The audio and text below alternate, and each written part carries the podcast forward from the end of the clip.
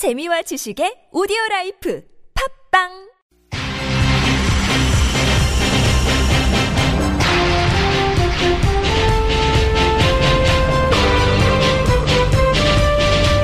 색다른 시선 김종배입니다.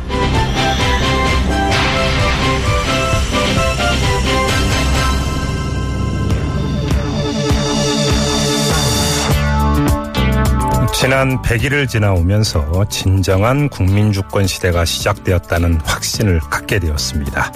국민과 함께 가겠습니다. 문재인 대통령의 취임 100일 기자회견문 가운데 한 대목인데요. 오늘 기자회견, 이 1시간 5분 동안 국정 전반에 대한 질의응답이 각본 없이 진행됐다고 하죠. 그런데 여의 반응은 엇갈렸습니다. 가슴이 뻥 뚫린 기자회견. 이것이 국가라는 것을 잘 보여줬다. 이런 여당의 평가와는 달리 야당의 반응은 싸늘했습니다. 알맹이 없는 기자회견. 내용보다는 형식, 소통보다는 연출이 앞선 기자회견이라고 혹평한 겁니다.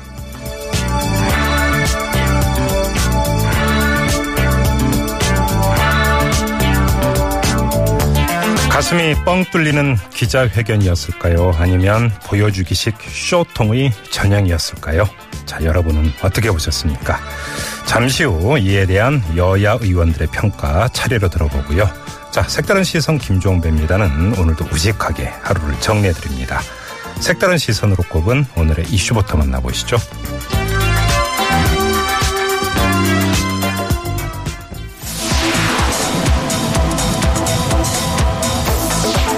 내년 지방선거 때 개헌을 하겠다는 약속에 변함이 없다. 오늘 취임 100일 기자회견에서 문재인 대통령은 개헌에 대한 의지를 드러냈는데요. 2부에서 국회 헌법개정특별위원회 소속 더불어민주당 김경협 의원과 개헌 논의 짚어봅니다. 후배를 성폭행하고 알몸을 촬영해 협박했다는 상관, 부하 직원에게 폭행과 상습 폭언을 일삼은 간부 등 최근 하루에 한 건씩 경찰발 사건이 전해지고 있습니다. 인권 경찰로 거듭나기 위해 경찰 개혁 어떻게 해야 할지 3부 새로 고침 대한민국에서 그 단서를 찾아봅니다. 가습기 살균제 사태의 책임을 물어 재판에 넘겨진 롯데마트와 홈플러스 관계자들이 항소심에서 1심보다 형량이 줄었습니다. 이 기사에 대한 누리꾼들의 반응은 어떨까요? 4부 뉴스보다 뜨겁고 뉴스보다 재밌는 무적의 댓글에서 여론 살펴봅니다. 마을 대표가 계란 한 판씩을 갖고 오라고 하면 각 농가에서 싣고 가서 조사가 이루어진다. 살충제 계란 전수조사가 무작위 샘플 조사가 아닌 농장 주인에게 조사용 계란을 준비시켜 진행됐다는 의혹이 나왔습니다. 전수조사 결과 믿을 수 있을까요? 백병규의 뉴스엠액에서 제대로 진맥해봅니다.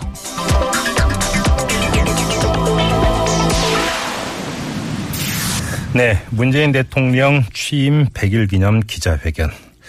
어, 이에 대한 여야의 평가 지금부터 차례로 짚어보겠습니다. 먼저 야권으로 가죠. 이 바른정당의 이해운 대표 연결합니다. 여보세요.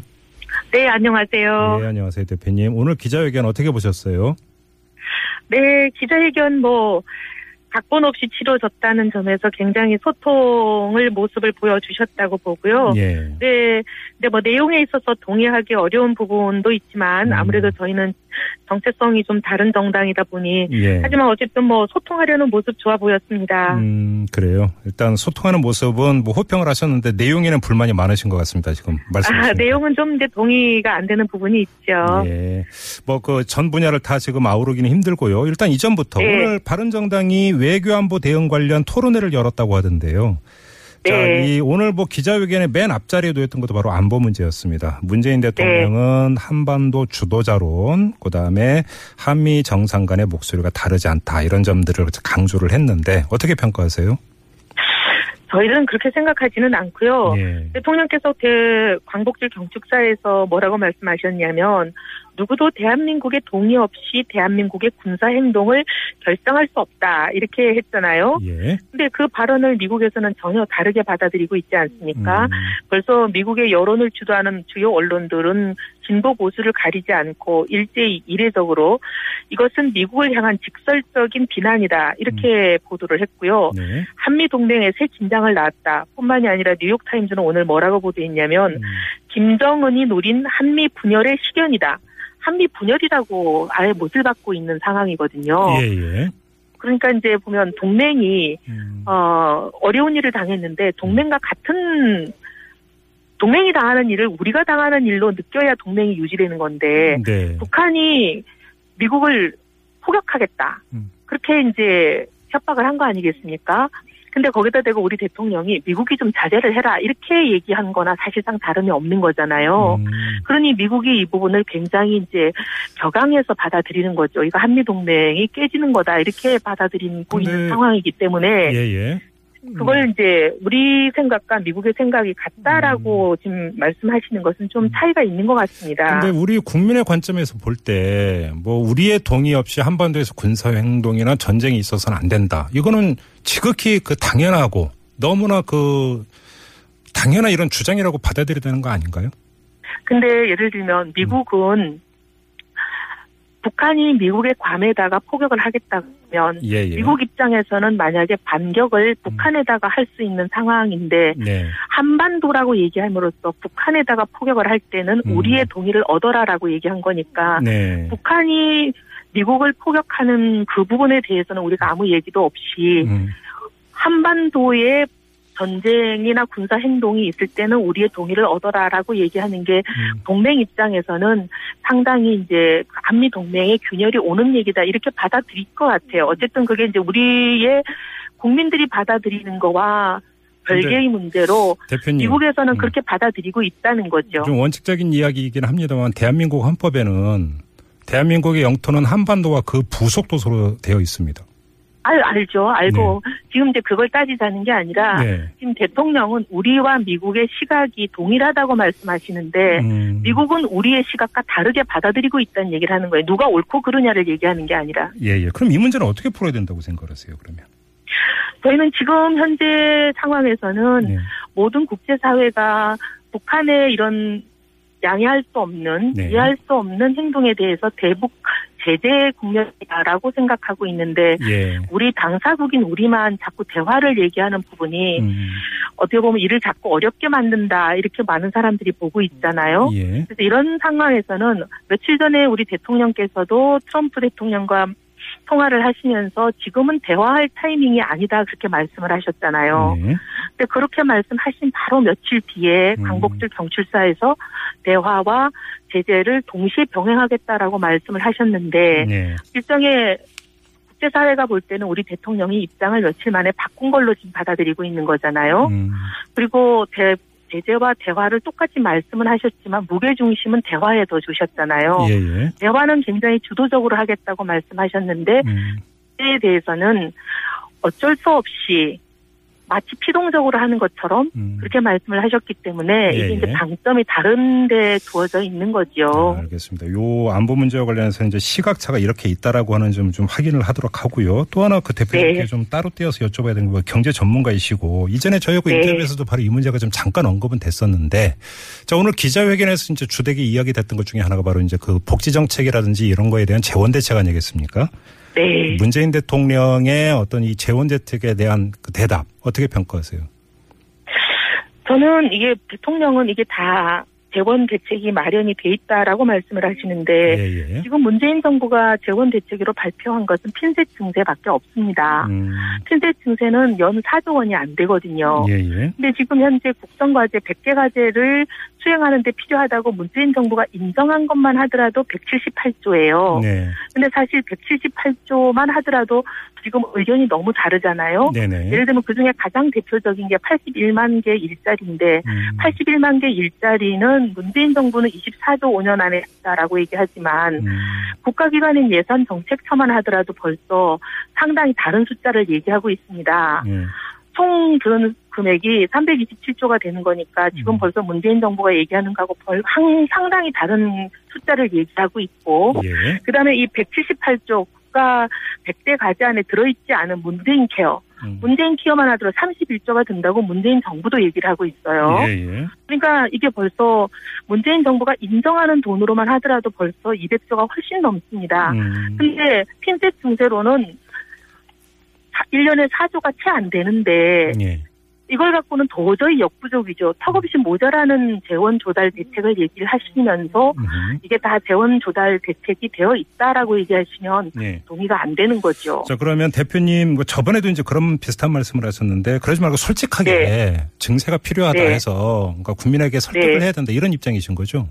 네네 그렇죠. 음. 그래서 전면적인 세제 개편안을 네. 말씀을 하시라는 거예요. 음. 지금 그럼- 보면 세제 개편안 핀셋 증세 말씀하시는 게 근로소득자의 최고 구간 최고 소득에 해당하는 근로소득자 얘기만 하고 계시는 거고 예, 예. 법인세의 최고 구간만 얘기를 하시는 게 핀셋 증세 아니에요. 음흠. 근데 사실은 근로소득은 어떻게 보면 근로를 해서 노동으로 버는 소득인데 네. 어떻게 보면 많은 사람들이 불로소득이라고 인식하고 있는 주식시장에서 몇백억을 벌어도 단 한 푼의 세금을 내지 않는 이런 분들에 음. 대한 세금 얘기가 전혀 없어요. 예. 주식의 양도 차익 과세를 어 일부 대주주만 양도 차익 과세를 물고 예, 예, 예. 주식의 대주주가 아닌 사람들은 양도 차익 과세를 어 돈을 수백억을 버는 분이 있다 하더라도 그런 음. 분들은 주식으로 번 돈에 대해서는 음흠. 세금을 안 내는 상황 아니겠습니까? 예. 이런 부분에 대해서는 전혀 지금 이 정부가 얘기를 안 하고 있습니다. 저 대표님 그러면 저번에도 이 말씀하셨는데 주식 양도 차익에 이제 그 과세를 하자고 하면 혹시 네. 계산해 보셨어요? 1년에 세수가 어느 정도 늘어나게 되는 건가요? 그거는 정부가 계산을 할 수밖에 없죠. 저희가 지금 할 수는 없죠. 그래요? 근데 음. 그렇지만 이거는 조세 저기의 문제이기도 하고 예. 세수 확충의 문제이기도 하죠. 음. 그래요. 그렇지 않겠습니까? 저 근로소득에는 과세를 하지 않으면서 음. 땀 흘려서 일하는 근로소득, 노동에 대한 대가인 근로소득에만 이거 계속 어, 그렇죠, 유리할 그렇죠, 지갑으로 그렇죠. 예. 소득을 파악할 수 있다고 해서 계속 음. 매기는 것은 이거는 문제는 있는 거고요. 아니 여기에 대해서 공감하는 그 국민들도 꽤 많을 것 같은데 한번 그럼 바른정당이 선도적으로 이 문제를 한번 제기해 보시는 건 어때요? 뭐 아, 법안도 저희는 세제 개편안이 있습니다. 네. 저희는 세제 개편안 이걸 만들어 가지고 있고요. 예. 근데 문재인 정부가 먼저 내놓으라는 거예요. 음. 그래서 우리가 종합적인 세제 개편안을 갖고 우리의 예. 대안과 음. 문재인 정부의 대안을 가지고 서로 논의를 하자는 겁니다. 저희는 예. 그래서 먼저 제안을 일찌감치 했고요. 예. 음. 네. 알겠습니다. 그래서 계속 마- 어 종합적인 세제 개편안을 내놓으시라고 요구를 하고 있는데 아직 음. 답이 없어요. 아무튼 그 이게 이제 내년 예산 심의가 이제 뭐 가을 되면 이제 들어가게 될 텐데 이때 상당한 쟁점이 될 수가 있겠네요. 이러면 네. 알겠습니다. 그리고 좀 그 이왕 그 대표님 연결했으니까 별도 질문 하나 그 드리겠습니다. 어제 네. 자유한국당의 삼선 의원 4명, 그 강석호, 권성동, 김학용, 홍일표 이렇게 4명의 의원이 바른정당의 통합을 공개적으로 주장을 했는데요. 어떤 입장이세요? 저희는 수없이 말씀드린 대로 자유한국당은 지금 인적 청산이나 여러 가지 바른 보수의 길을 가고 있지 않은 상황이기 때문에 예. 그런 부분이 정리되기 전에는 음. 통합을 얘기할 계제가 아닙니다. 알겠습니다. 그리고 또 하나 더 확인할게요. 그 박지원 네. 의원이 지난 대선 때 네. 안철수, 유승민 후보 단이라 여러 차례 논의했다. 몇 차례 이런 주장을 하지 않았습니까?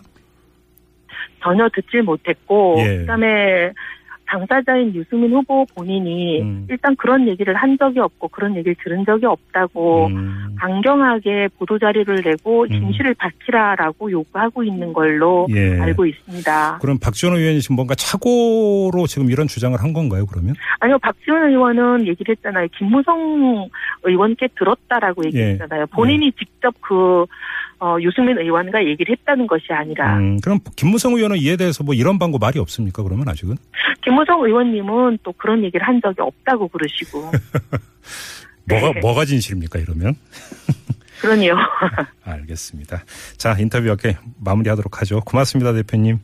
네, 감사합니다. 네, 지금까지 바른정당의 이혜훈 대표와 함께했고요. 자 여당 이야기를 들어봐야 되는데 이건 잠시 전하는 말씀 듣고 이어가도록 하겠습니다.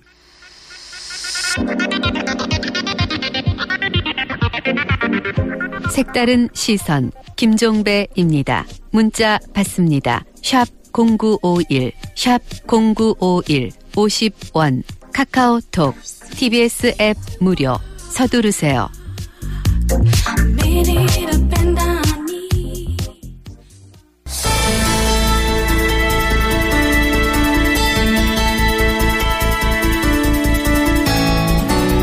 문재인 대통령의 취임 100일 기자회견 이번에는 여당의 평가를 들어보겠습니다. 더불어민주당의 김경협 의원 연결하죠. 여보세요. 예, 안녕하세요. 네, 안녕하세요. 의원님. 기자회견 예, 보셨죠? 안녕하세요. 예, 어, 어떻게 평가하세요? 어, 각본 없는 회견, 자유로운 질의응답, 네.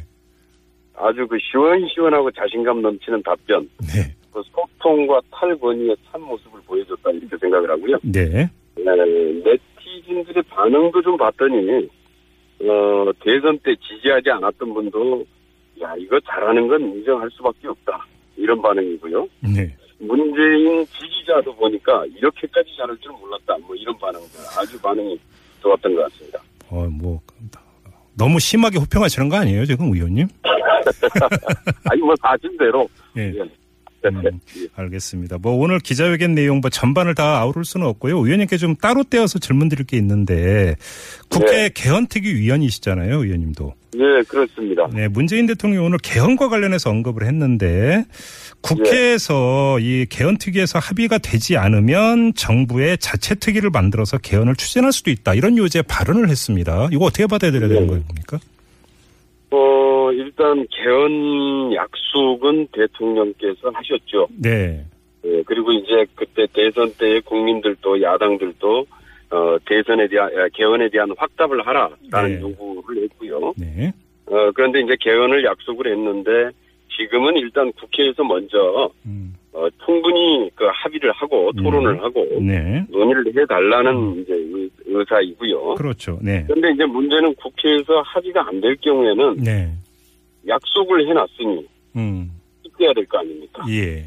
그러면 이제 정부에서 개헌안을 만들고 그 안을 가지고 논의를 할 수도 있다. 예. 이제 이런 얘기로 보여지는데요. 예. 오늘 답변으로 봤을 때는 대통령으로서 할 수 있는 수준의 최대 수준의 언급이 아닌가 음. 이렇게 보여집니다. 알겠습니다. 예. 세세하게 여쭤볼 게 많은데 그 전에 지금 그 개헌특위 위원장이 자유한국당의 이주영 의원이잖아요. 네. 언론 인터뷰를 보니까 어떤 말을 했냐면 이 대통령이 나서면 개헌이 어렵다 이런 요지의 그 발언을 했거든요. 이건 어떻게 그럼 받아들이세요? 그러니까 지금 뭐 그래서 지금 대통령께서도 이제 이 개헌 문제에 대해서 직접 나서지 않고 있는 것이고요. 예 예. 국회 논의를 충분히 보겠다고 하시는 것이고 네. 어, 그런데 이제 문제는 그럼에도 불구하고 음. 국회에서 논의 합의가 되지 않을 경우에 이제 어떻게 할 것이냐. 그렇죠. 사실 이제 이게 문제죠. 자 개헌특위 논의 그렇게 논의 어디까지 진척이 됐어요? 그러면? 어, 지금 이제 소위별로 각각의 분야별로 이제 쭉 좀 그 논의를 좀 진행을 하고 있는데요. 예. 아직 좀 개헌안에 대한 음. 일정 정도 뭐 합의가 돼 있거나 그렇지는 않습니다. 많은 부분이 지금 현재 어, 쟁점으로 좀 남아 있고요. 예. 지금 그런 쟁점들에 대해서 어, 이번 달 하순부터 네. 어, 전국 이제 순회 토론이나 그다음에 에, 뭐 TV 토론 음. 그리고 어, 이런 온 오프라인의 그 국민 의견 수렴 참 창구 예. 좀 이런 것들을 만들어서 네. 어, 의견들을 쭉 수렴을 할 계획들을 지금 가지고 있습니다. 알겠습니다. 근데 권력 구조와 관련해서 뭐 더불어민주당과 자유한국당이 4년 대통령 4년 중임제로 가느냐 의원 내각제로 가느냐 이걸 가지고 팽팽하게 대립하고 있다 이런 이야기가 전해지고 있는데 맞습니까? 음 그런데 지금 이게 지금 그 권력 구조 관련해서는 네. 아직 당론으로 확정돼 있는 게 없습니다. 아 네, 모두 개헌 특위, 예. 예, 개헌 특위 위원들도요. 예. 어, 개헌 특위 위원에 따라서 당 소속 여부를 떠나서 네. 각각의 좀 의견들이 다르거든요. 어 그래요. 그래서 지금 이제 그런 논쟁으로 좀 보기는 어렵고요. 예. 우선 이제 저희 더불어민주당 같은 경우는 사실 어, 4년 중임제가 다수죠. 음. 어, 다수 의견이고 그러나 저희 당에도 역시 어, 이원 집정부제 형태나 의원 내각제 네네. 이 선호하는 분들도 계시고 예. 역시 또 다른 야당에도 역시 4년 중임 또 대통령제를 또 선호하는 야당 의원님들도 계십니다. 그래서 음. 이게. 지금 당별로 쭉 이렇게 갈라져서 권력 구조를 가지고 대립한다라고 보기는 좀 어려울 것 아, 같고요. 이건 뭐 당과 네. 당이 뭐 의견이 갈리는 이런 게 아니라 의원 개개인마다 좀 그, 그 소신이 다르 이런 이야기인 것 같고요. 예, 그, 또- 그게 좀 다, 다르고, 그 다음에 좀 차이가 좀 있는 것은, 예. 그런데 이제 야당 개헌특위 위원님들 같은 경우는 이원 집정부제나 의원 내각제 의견들이 좀 많고요. 네. 예, 이제 저희 당 같은 경우는 아까 말씀드린 대로 이제 4년 중인 음. 대통령제가 많고 그런 정도의 차이가 있습니다. 그리고 지금 그 또 이제 전해진 내용 중에 하나가 헌법 전문 아니겠습니까? 문재인 대통령이 대선 과정에서 약속을 했었던 내용이기도 한데 이 헌법 전문에 5.18 광주 민주화 운동과 촛불 집회의 정신을 삽입하는 문제 이걸 가지고 지금 야권하고 입장차가 그 팽팽한 것으로 이렇게 전해지고 있는데요. 어, 아직 뭐 이- 여기에 관련해서 네. 그동안에 이제 소위에서 논의 결과는 저희 당은 어, 이 부분을 이제 좀 헌법 전문에 넣어야 된다라는 의견이고요. 예. 그 다음에 이제 자유한국당 같은 경우는 이 부분에 대해서 좀 반대를 하고 있죠. 아, 그리고 지금 아직 좀 국민의당이나 이게 여기는 아직 좀 명확한 입장을 음, 아직 뭐 밝히지는 않았던 것 같습니다. 알겠습니다. 그리고 오늘 그 기자회견에서 문재인 대통령이 강조한 개헌 사항은 사실은 이런 게 아니라 기본권하고 지방 분권 관련된 개헌 내용이었는데요. 이건 어떻게 좀 논의가 어떻게 진행이 되고 있습니까? 지금 그 부분에 대해서는 원칙과 방향에 있어서는 어느 정도 좀 그 같습니다. 예. 여야를 떠나서 예. 국민의 기본권을 강화하고 지방 분권을 강화시켜야 한다라고 하는 것은 그- 그 방향으로 가야 된다라는 것에 대해서는 전체적으로 동의를 하고 있는데요. 예. 지금 그 지방 분권의 수준이나 네. 어, 국민 기본권 강화의 정도에는 좀 차이가 있습니다. 예. 그러니까 이제 뭐 노동기본권 관련해서도 예. 어, 저희 당은 좀 국제 수준의 노동기본권 보장 네. 이러면은 예. 어, 아직 좀 이렇게 이제 당에 따라서 각각의 좀 차이가 있고요. 음. 그다음에 이제 분권의 수준도 저희들 같은 경우에는 뭐 거의 어, 분권은 확실하게 지금 현재 지방 사무대 지금 중앙 정부의 지금 재정 비율이나 이런 게 지금 한 2대 8 정도 되는데요. 그렇죠. 예. 이걸 이걸 지금 4대 6이나 어. 5대 5까지 지금 끌어올려야 된다. 예. 아, 이런 의견인데요. 예. 아직 좀, 좀 야당들은 그 좀 수준이 음. 어, 약간 좀 차이가 좀 있습니다. 어. 예. 차이가 많군요. 지금 갈 길이 머네요. 말씀 듣다 보니까. 예, 아직 뭐 좀 그 더 논의를 해야 될 게 많이 있는 것 같습니다. 그런데 아마 이제 이런 과정들이 예. 어, 국민들의 의견 수렴 과정이나 음. 여론들을 좀 봐가면서 일정 정도 어, 합의될 것들은 합의돼 나가고 네. 어, 이런 저 지점들이 좀 만들어지지 않을까 이렇게 보고 있어요. 예, 좀제 기억으로는 일전에 우원식 원내대표하고 인터뷰할 때 나왔던 발언으로 제가 기억을 하고 있는데요. 내년 네. 6월 지방선거 때 그 개헌 국민투표를 동시에 실시하기 위해서는 예. 늦어도 한 내년 1월 정도까지는 국회에 개헌안이 단일안이 도출이 되어야 되지 않느냐 이런 일정표를 그 제시한 적이 있었거든요. 예, 그렇게 돼야지 그 다음에 국회에서 의결 기 의결 기간 예. 그리고 이제 의결 이후에 공고 기간 예. 어, 이런 준비 기간들이 필요합니다. 네. 그래서 예, 법적으로 정해진 준비 기간들이 예. 그래서 아마 1월 말까지 정도는 돼야만이 예. 어, 차질 없이 음. 지방선거 때 맞춰서 국민 투표가 가능하지 않을까 이렇게 보고 있어요. 그런데 지금 그 일정표에 따르면 지금 10월 되면 국정감사 진행이 되고 이어지면 바로 내년 예산안 심의 또 본격화될 거고 내년 1월까지 그 개헌안이 지금 도출이 될 수 있겠습니까? 그런데 지금 아마 정기국회가 진행되는 와중에도 예. 어 그때 그때 지금 개헌특위는 계속 가동이 되거든요. 예. 네, 그래서 아마 문제는 이제 개헌특위에서 기존에 좀 나와 있던 지금 쟁점들을 어떻게 좀 합의해 내느냐가 이제 문제인데요. 네네. 그게 좀 합의되는 수준에 따라서 음. 가능할 수도 있고 네. 만약에 그게 합의가 도저히 이루어지지 않는다 그러면 음. 좀 상당한 좀 어려움이 있겠죠. 그렇죠. 물 아직은 초반이기 때문에 물론 뭐 여야가 입장 차가 더 클 수도 있겠는데 나중에 좀 시간이 지나다 보면 하나씩 좁혀질 수 있지 않을까 이렇게 기대감은 갖는데요. 개헌특위 예. 위원으로서 위원님 개인 전망으로 가장 큰 지금 쟁점이 되고 난제가 될 수 있는 게 뭐라고 보세요?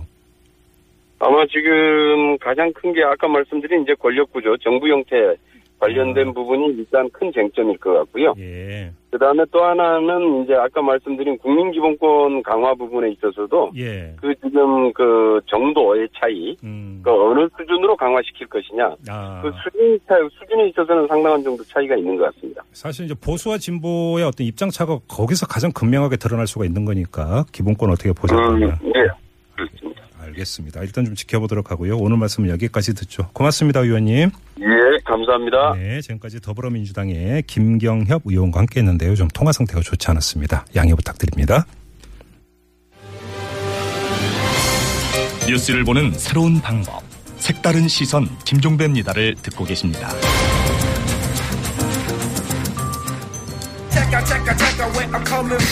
Yeah, 조배 색다른 시선 세상을 바라보는 법. 진짜는 진짜를 알아보는 법. 오늘 뉴스를 들어볼까? 진실을 따라 미래를 그려본다. 오늘의 뉴스가 바로 내일의 역사. Show me the 뉴스 네, 강양구 프리랜서 기자와 함께합니다. 어서 오세요. 안녕하십니까 강양구입니다. 네, 자 오늘의 첫 소식은요. 네, 여야가 김이수 헌법재판소장 후보자 임명 동의안을 31일 열리는 국회 본회의에서 표결 처리하기로 했습니다. 네, 참 오래 걸렸네요. 네, 그 지난 1월 31일에 박한철 전 헌재소장이 퇴임했거든요. 그렇죠. 그러니까 7개월 만에 이제 소장 권한대행 체제가 해소될 전망이 나오고 있습니다. 근데 이것도 조건부라면서요. 네, 조건부입니다. 무조건으로 표결 들어가는 것도 아니고요. 네. 하지만은 이제 돌발 변수가 없는 한은 음. 이 국민의당이 긍정적으로 생각하고 있기 때문에 네. 국회 통과 가능성은 상당히 높아 보입니다. 이 조건부라고 하는 게 이유정 헌법재판관 후보자 이 문제죠. 네, 그 얘기를 제가 드리려고 했었는데요. 네네. 이 자유한국당, 국민의당, 바른정당 등 야3당은 이유정 헌법재판관 후보자의 부적격성을 오늘 집중 부각하고 나섰습니다. 예. 일단은 이 후보자가 노무현 전 대통령, 문 대통령, 박원순 서울시장, 민주노동당 등을 공개 지지한 점 등을 문제 삼아서 네. 정치적인 편향성이 있기 때문에 음. 헌법 재판관으로는 적합하지 않다라는 지적을 하고 있고요. 예. 또 한국당의 윤상직 의원이 영국 옥스퍼드 대학교에 재학 중인 이 후보자의 장녀, 그러니까 22살 장녀가 네. 은행 9개 계좌에 1억 6천억 원을 보유 중이라면서 1억 6천만 원이겠죠. 그렇죠? 네, 1억 6천만 원. 네. 네, 1억 6, 천만 원을 보유 중이라면서 6, 6천억이 어떻게 있겠어요? 아니 제가 가지 제가 가져본 돈 저기 없는 돈이어 가지고 네네.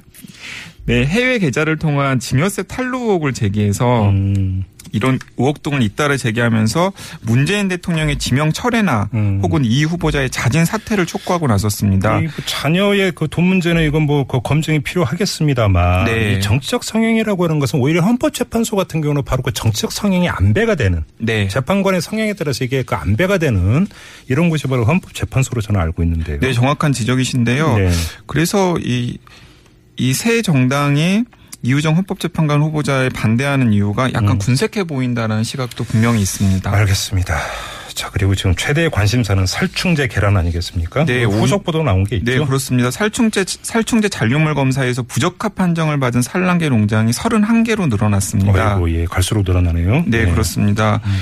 이 파동에 발단이 된 피프로니를 사용한 농가가 7곳, 음. 그리고 비펜트린 등 허가된 성분을 사용했지만 기준을 초과한 곳이 24곳으로 나타났습니다. 예, 예. 또이 과정에서 뭐 농장 이름이 틀리거나 음. 혹은 개수가 틀리는 등의 이제 발표 오류가 있어서 네. 또 한바탕 소동이 있었습니다. 음. 일단 농식품부나 식약처 등은 적합 판정을 받은 847개 농가의 공급 물량을 시중에 유통을 시키고 있습니다. 네네. 이들 농가의 공급량이 전체 계란 공급 물량의 86.5%에 이르기 때문에 네. 이 계란 포동이 어쨌든 수급에 있어서는 조금 음. 진정세를 보이게 되지 않을까라는 전망이 나옵니다. 알겠습니다. 자 다음 소식으로 넘어가죠. 네, 문재인 대통령의 취임 100일 기자회견이 오늘 하루 종일 화제였습니다. 네. 이 아무런 사전 조율을 거치지 않은 무각본 자유 질의응답 형태로 진행이 되었습니다. 네. 이 청와대와 출입기자단은 이날 기자회견의 원활한 진행을 위해 질문 주제와 순서만 조율을 했고 네. 질의 내용이나 답변 방식, 질문자 등에 대해서는 어떤 사전 약속도 하지 않았습니다. 음. 이 때문에 문 대통령에게도 사전에 질문지가 제공되지 않았기 때문에 네. 이 대통령 본인도 어느 언론사 출입 기자로부터 어떤 질문을 받을지에 대해 전혀 알지 못하는 상황이어서 음흠. 약간은 긴장된 표정으로 기자회견에 임했습니다. 그러니까 이게 질문 주제와 순서를 조율했다라는 게 자, 안보 분야를 제일 먼저 하고 네. 카테고리를 정한 거죠. 네, 그러니까 그렇죠. 그다음에 경제 쪽을 질문한다 이런 그 얘기가 되는 것 같은데요. 네, 실제로 이제 질문을 받자마자 음. 그 현장에 있었던 250명의 내외신 기자들 거의 모두가 손을 들어서 네. 그런 진풍경 연출되기도 했습니다. 알겠습니다. 전 정부 때는 벌써 없는 풍경이었죠. 네. 네. 자 이어가죠. 네, 이 기자회견에서 이 일본의 NHK 기자가 네. 강제징용 문제는 과거 노무현 정부 때 한일 기본 조약에서 해결된 문제이고 네. 피해자에 대한 보상도 한국 정부가 하는 것이라고 결론을 내린 바 있지 않느냐라고 음. 문제를 제기했습니다. 네. 일단 문재인 대통령은 맞지 않는 얘기라고 현장에서 곧바로 반박을 했습니다. 예. 문재인 대통령의 설명을 들어보면 우선 일본군 위안부 부분은 한일 회담 당시 말하자면 알지 못했던 문제였고 네. 위안부 문제가 알려지고 사회 문제가 된 것은 한일 회담 훨씬 이후의 일이었다고 지적을 했고요. 네. 또 강제 징용자 문제도 양국 간의 합의가 개개인의 권리를 침해할 수는 없는 것이라고 설명을 했습니다. 네. 한일 간에 풀어야 될 문제가 많습니다. 네, 근데 NH 기, NHK 기자가 이렇게 질문을 한 이유가 있어 보입니다. 음, 오늘 이기원 바른정당 충남도당 창당준비위원이 예. 자신의 페이스북 계정에다가 위안부 소녀상의 건립을 두고서 딸이나 손녀가 자기 어머니나 할머니가 강간당한 사실을 동네에 대자보를 붙여놓고 역사를 기억하자고 하는 꼴이라면서 비판을 했습니다. 잠깐 누가 그런 주장을 했다고요? 바른정당 충남도당 창당준비위원인 이기원 그렇게 씨가 길게 말씀하실 거 우리나라 사람이 그렇게 주장했다고요? 네, 우리나라 사람이 일본 사람이 아니고? 네 어, 예. 그래요? 어쨌든 이것이 알려지자마자 바른정당은 곧바로 제명을 했는데요. 예. 제명 후의 해명이 음. 보통은 사과를 하지 않습니까? 이 정도 되면은. 네. 그런데 그 해명이 이렇습니다. 소녀상은 성인뿐만 아니라 유소년들도 보는데 음. 유소년에게 부끄러운 일을 알게 할 필요가 있느냐. 유소년에게 역사에 대한 트라우마를 심어주게 될 것이라고 자신의 입장을 굽히지 않았습니다. 넘어갑시다. 네. 네. 네. 네, 오늘 민- 문재인 대통령 취임 100일을 맞아서 네. 기념 우표도 발행이 되었습니다. 어, 뭐, 기, 뭐, 줄이 엄청 길었다면서요? 네, 그렇습니다. 네. 이 구매하려는 시민들로 우체국마다 북새통을 이뤘는데요. 네. 어, 인터넷 우체국 홈페이지에서 판매하는 기념 우표 16만 장도 2시간 만에 완판이 되었다고 합니다. 네. 일단 우정사업본부는 제19대 대통령 취임 기념 우표 500만 장, 음. 시트 50만 장, 기념 우표첩 3만 2천 부를 오늘부터 팔기 시작했는데요. 네. 가격은 우표 330원, 음. 시트 420원, 네. 기념 우표첩 2만 3천 원이라고 합니다. 음. 그런데 워낙에 인기가 있다 보니까 네. 이미 기념 우표첩은 중고거래 사이트에서 정가보다 4배 비싼 10만 원을 호가 한다고 음. 합니다. 옛날에 무슨 게임 CD, 인기 게임 CD가 발매된다고 하면 줄 서서, 밤새 줄 서서 그렇죠. 매장 열리기 기다리고 했던 풍경은 제가 본 적이 있는데요. 네. 대통령 기념우표 산다고 그렇게 줄을 길게 선 건 저는 개인적으로는 처음 겪는 일입니다. 좋은 일이겠죠? 자, 다음으로 넘어가죠.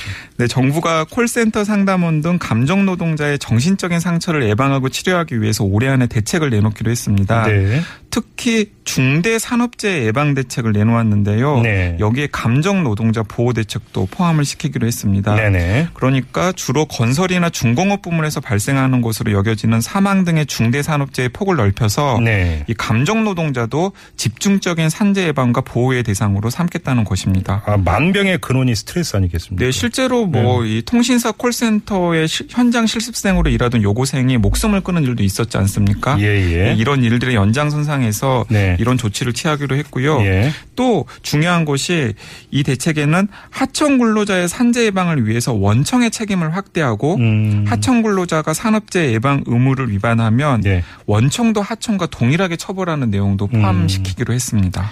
알겠습니다. 자, 다음 소식은요.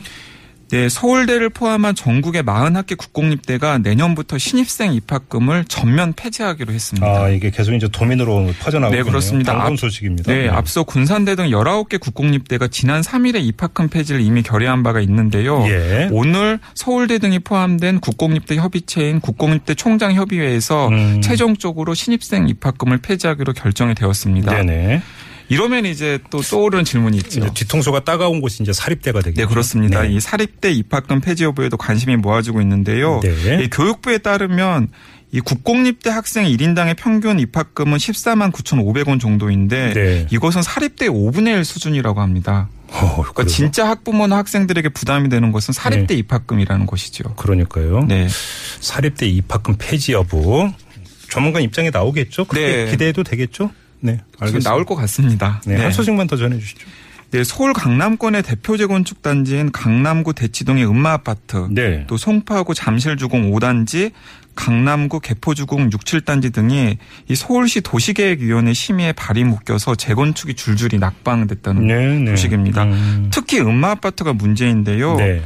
음마 아파트의 49층 초고층 건립안에 대해서 서울시는 사실상 불가 채우 통첩을 내렸다고 음, 합니다. 음. 서울시가 수차례 사전 협의를 통해서 네. 49층을 못 짓는다라고 음. 여러 번 강조를 했음에도 불구하고 예. 다시 주거동을 49층으로 기획한 정비안을 들고 와서 네. 이대로라면 협의 자체를 못 하겠다라고 서울시가 통보를 했다고 합니다. 뭐 강남의 주택 공급량이 뭐 부족하다 늘려야 된다 이런 뭐 일부의 주거 그러니까 주장 네네. 이걸 타고 이렇게 계속 고집을 피운 건가요?